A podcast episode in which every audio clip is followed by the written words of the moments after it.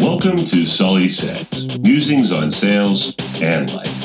I'm your host, Rick Sully, and I've spent the past 25 years in the greatest profession in the world, sales.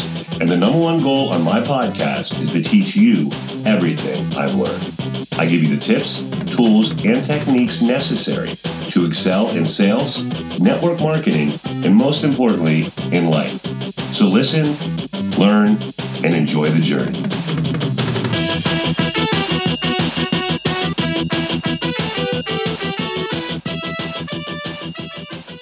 Hey everybody, Rick Sully. It is so great to be back on the Sully Says podcast. This episode, I'm going to talk to you about the concept of being sales tough.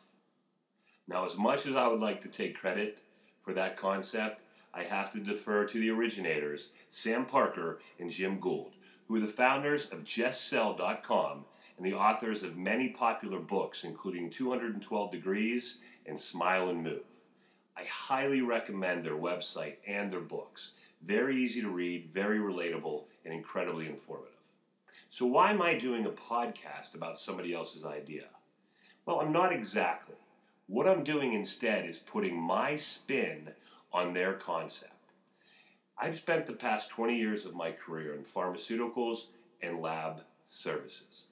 So, what I'd like to do is give you my take on being sales tough in this particular space. And I've sold a lot of different things in my career. I've sold frozen food, I've sold dating services, cell phones, advertising, and ultimately in the medical space. So I've seen it all. And I know that our particular space in the medical, pharmaceutical, and lab is extremely different than what you do on a day to day basis in a lot of sales. So I'm going to give you my take on the eight fundamentals of being sales tough in the medical sales field. First fundamental nothing should interrupt the money hours. The phone, there's no telling where it's going to take you. And imagine how much time it eats up during a given day on your phone. And think about how much more productive you would be if you stayed off your phone for an entire day. I realize that's probably not realistic. But what if you set up specific times during the day that you would use and check your phone? Maybe it's 30 minutes in the morning maybe 30 minutes over lunch, and then 30 minutes toward the end of the day in the afternoon. You use this time to return texts, emails, phone calls, update your status, check any new friend requests, whatever you kids are doing nowadays. But then you immediately get back to the grind. You can go as far as setting your timer on your phone for 30 minutes and using that time accordingly. And I promise you, if you minimize your time with these distractions, you will maximize the time that you'll be selling and making money. Number two, start early and go long.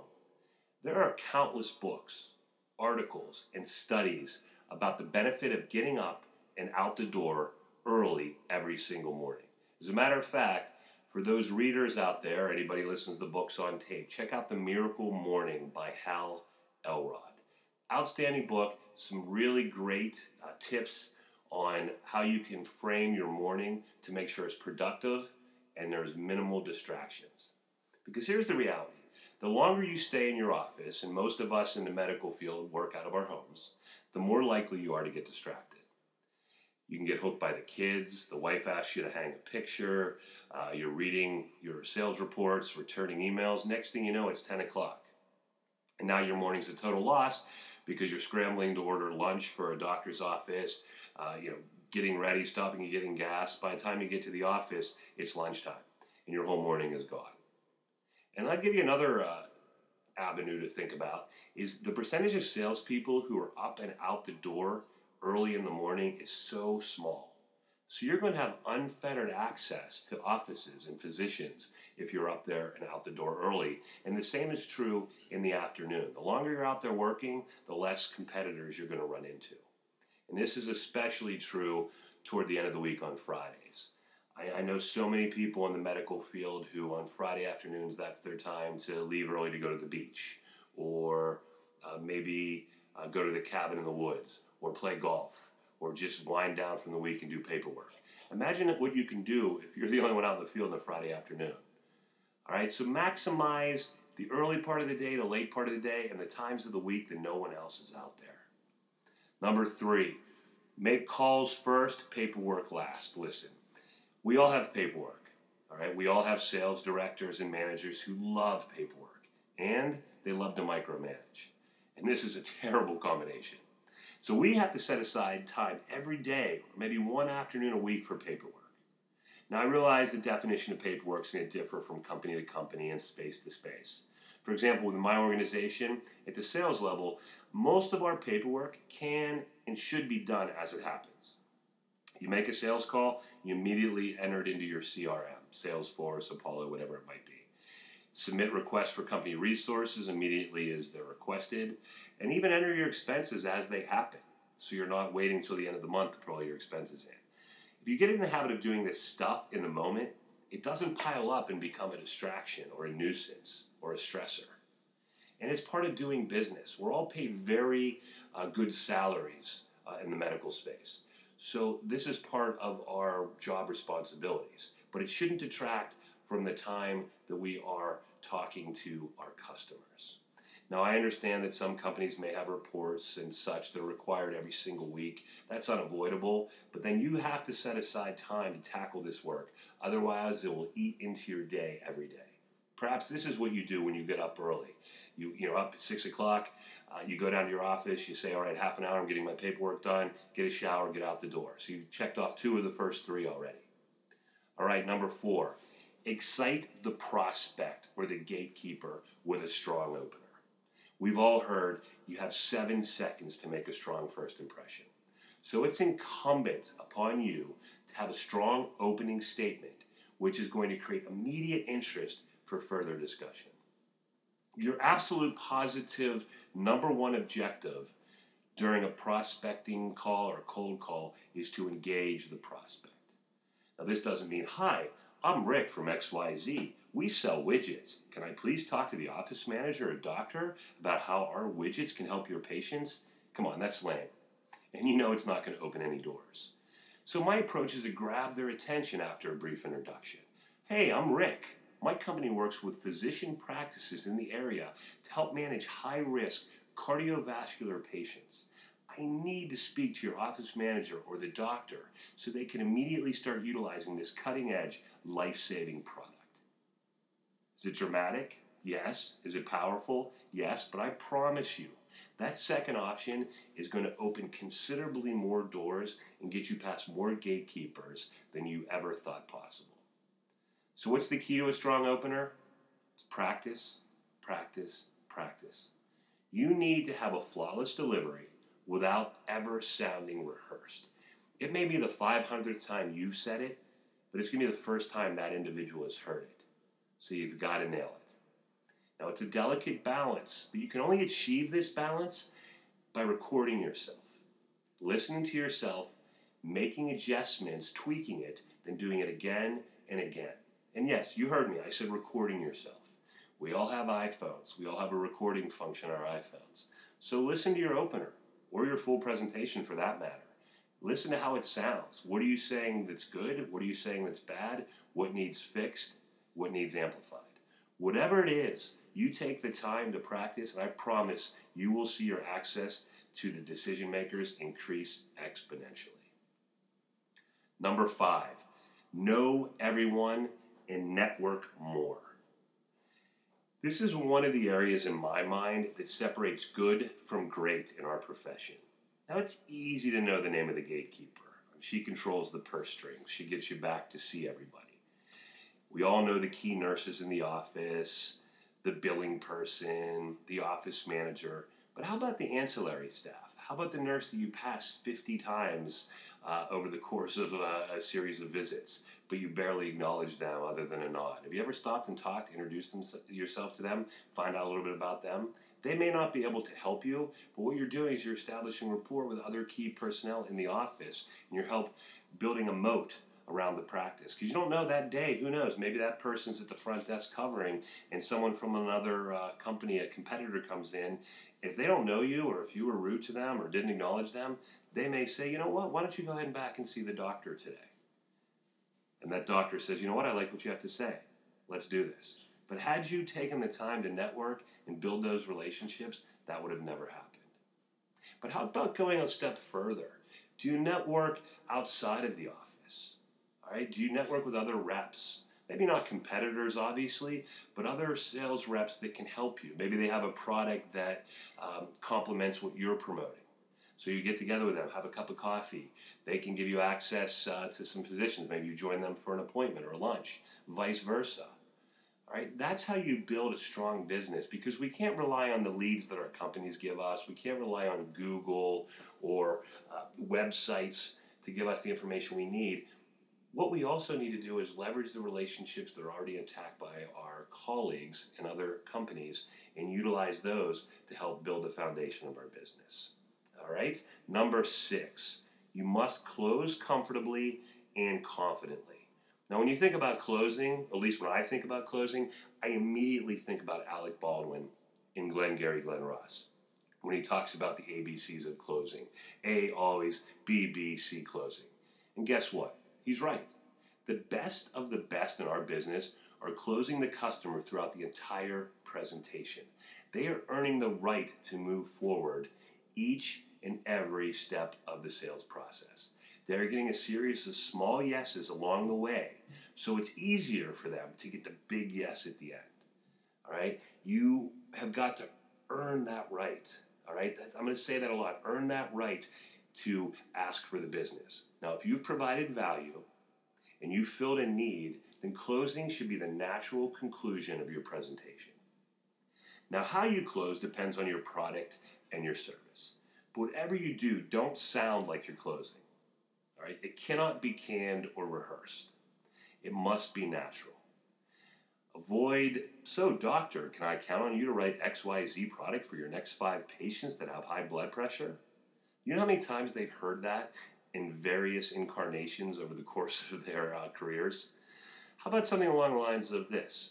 Uh, doctor, we've talked a lot about how you are struggling to find a second line blood pressure medication when your patients are controlled. It seems like the data we discussed today gives you cause for optimism that maybe XYZ might be a viable solution. So here's what I'm thinking. Uh, you know, I can talk to Mary, the office manager. We get set up a mini trial on your next 10 patients to see if XYZ has the impact you anticipate. Does that work for you? It's a dialogue, it's a conversation, it's a logical progression, and you've earned that right through the discussion to ask for that opportunity. Number seven, solve problems, don't share them. And keep this in mind for your personal problems as well. But let's face it, we all, we all have challenges in our jobs and our lives. And your tendency is to pick up the phone and complain to our colleagues about customers, a new company policy, our manager, commissions, pretty much anything and everything.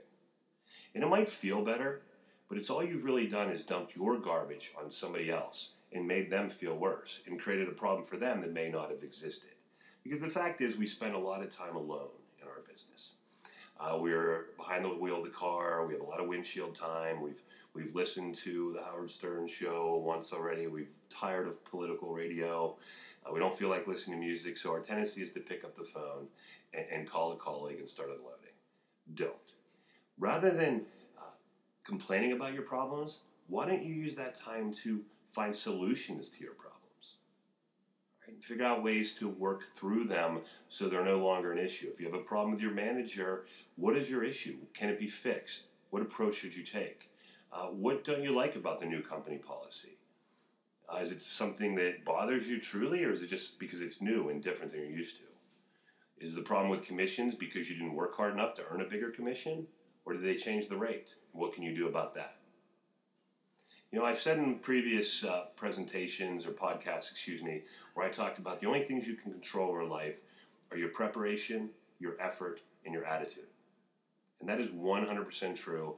And the more I do this business, the more I know that to be the fact.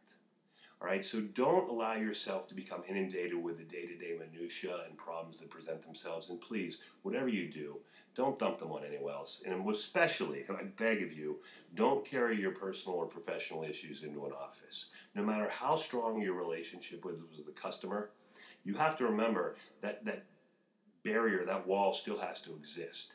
All right, because once that's broken down, then your personal life starts to seep into that part of your business, then you start to lose credibility.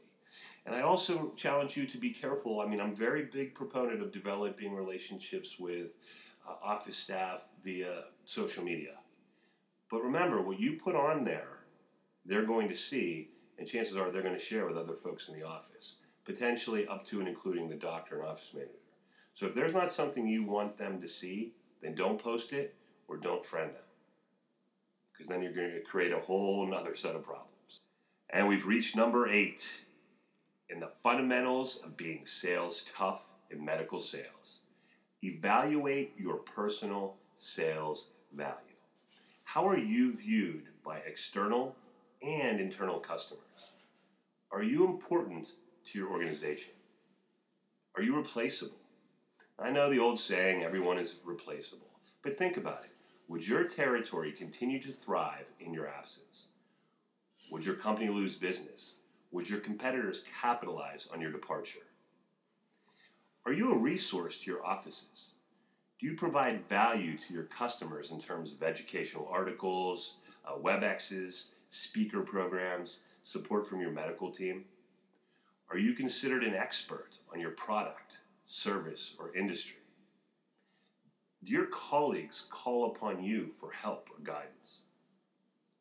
Does your manager ask you to speak on conference calls, lead conference calls, or maybe present at sales meetings?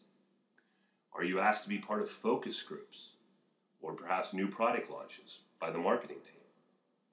If you answered yes to multiple questions, then guess what? You have sales value. And now it's incumbent upon you to leverage that sales value for what you want to accomplish next in your career. Maybe it's a lateral move into another position in the company. Maybe you want to move into the corporate office. Maybe you want to be promoted into a management role. Maybe you want to raise. Whatever that is, you have to document how you're providing sales value. So when it comes time to your review or for your promotion, you can say, look at these things that I've accomplished. I provide sales value to the organization and to my customers. And that, my friends, is critical. We discussed some pretty basic albeit critical steps to becoming sales tough in medical sales. You can do just the basics in the business and still manage to have a long and potentially lucrative career in medical sales. If that's what you're aspiring to, then I have news for you. All the books, podcasts, and advice in the world aren't going to make you sales tough. But if you have a drive to accomplish more, to be better, to potentially be the best, then you need to follow the steps outlined in this episode of the Sully Says podcast. But don't stop here. Continue to educate and grow as a sales professional. There are countless resources out there for our profession websites, podcasts, books, etc. You need to constantly be moving forward every day. Otherwise, you are standing still. I hope you enjoyed this episode of the Sully Says podcast, and good luck on your journey to becoming sales tough in medical sales. Thanks so much for listening to the Sully Says podcast. If we made a connection today, I'd love to hear from you.